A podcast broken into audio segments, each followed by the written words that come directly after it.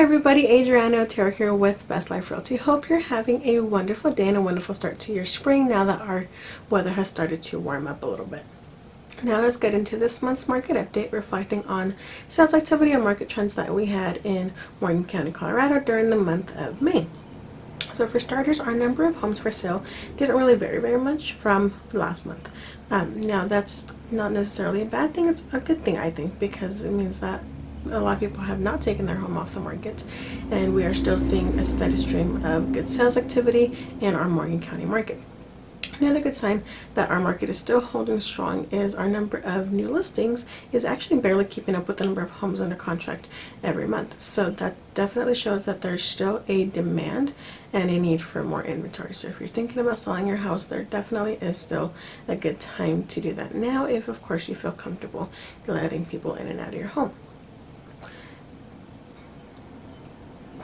The couple of things that didn't really have much of a change were our number of closed sales, our percentage of list price, and our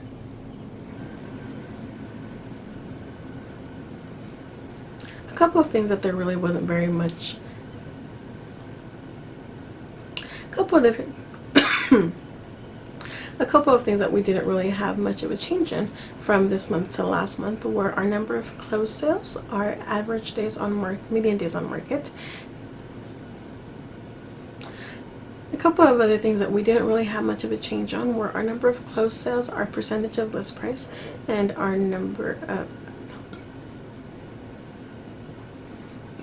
A couple of things that we didn't really have much of a big change on were our number of closed sales, our percentage of list price, and our median days on market. Now, all of these are good signs because it means that homes are still able to be getting closed on.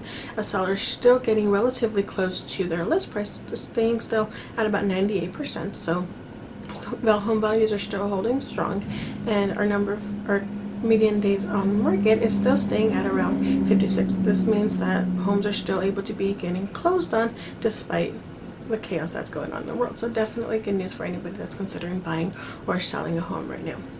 We did have one big jump and that was in our price per square foot. Um, the last two months we were kind of staying at about 120 121 dollars a square foot where May we actually jumped up quite a bit to about 143 dollars a square foot now that could be largely attributed to a lot of homes that maybe were remodeled going on the market during the month of May and getting closed on during the month of May now I, the reason I say that as opposed to homes that were new built is because our median sales price actually went down just a little bit from about 258,000 in April to 249,000 in May.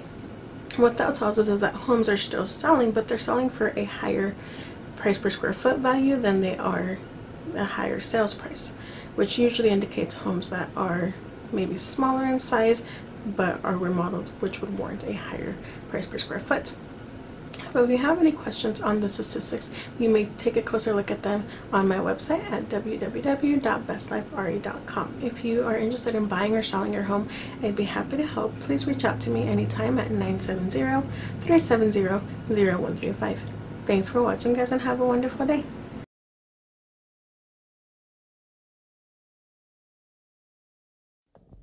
Hey everybody, thanks so much for tuning in and listening. If you haven't already, please be sure to hit that subscribe button so you don't miss any of my future episodes. Also, if you enjoyed the content, please share it with a friend and don't forget to send me any questions you have real estate related using the hashtag ask Adriana O and I'll be sure to find time to answer them on one of my future podcasts. Thanks again guys and I hope you have a wonderful day.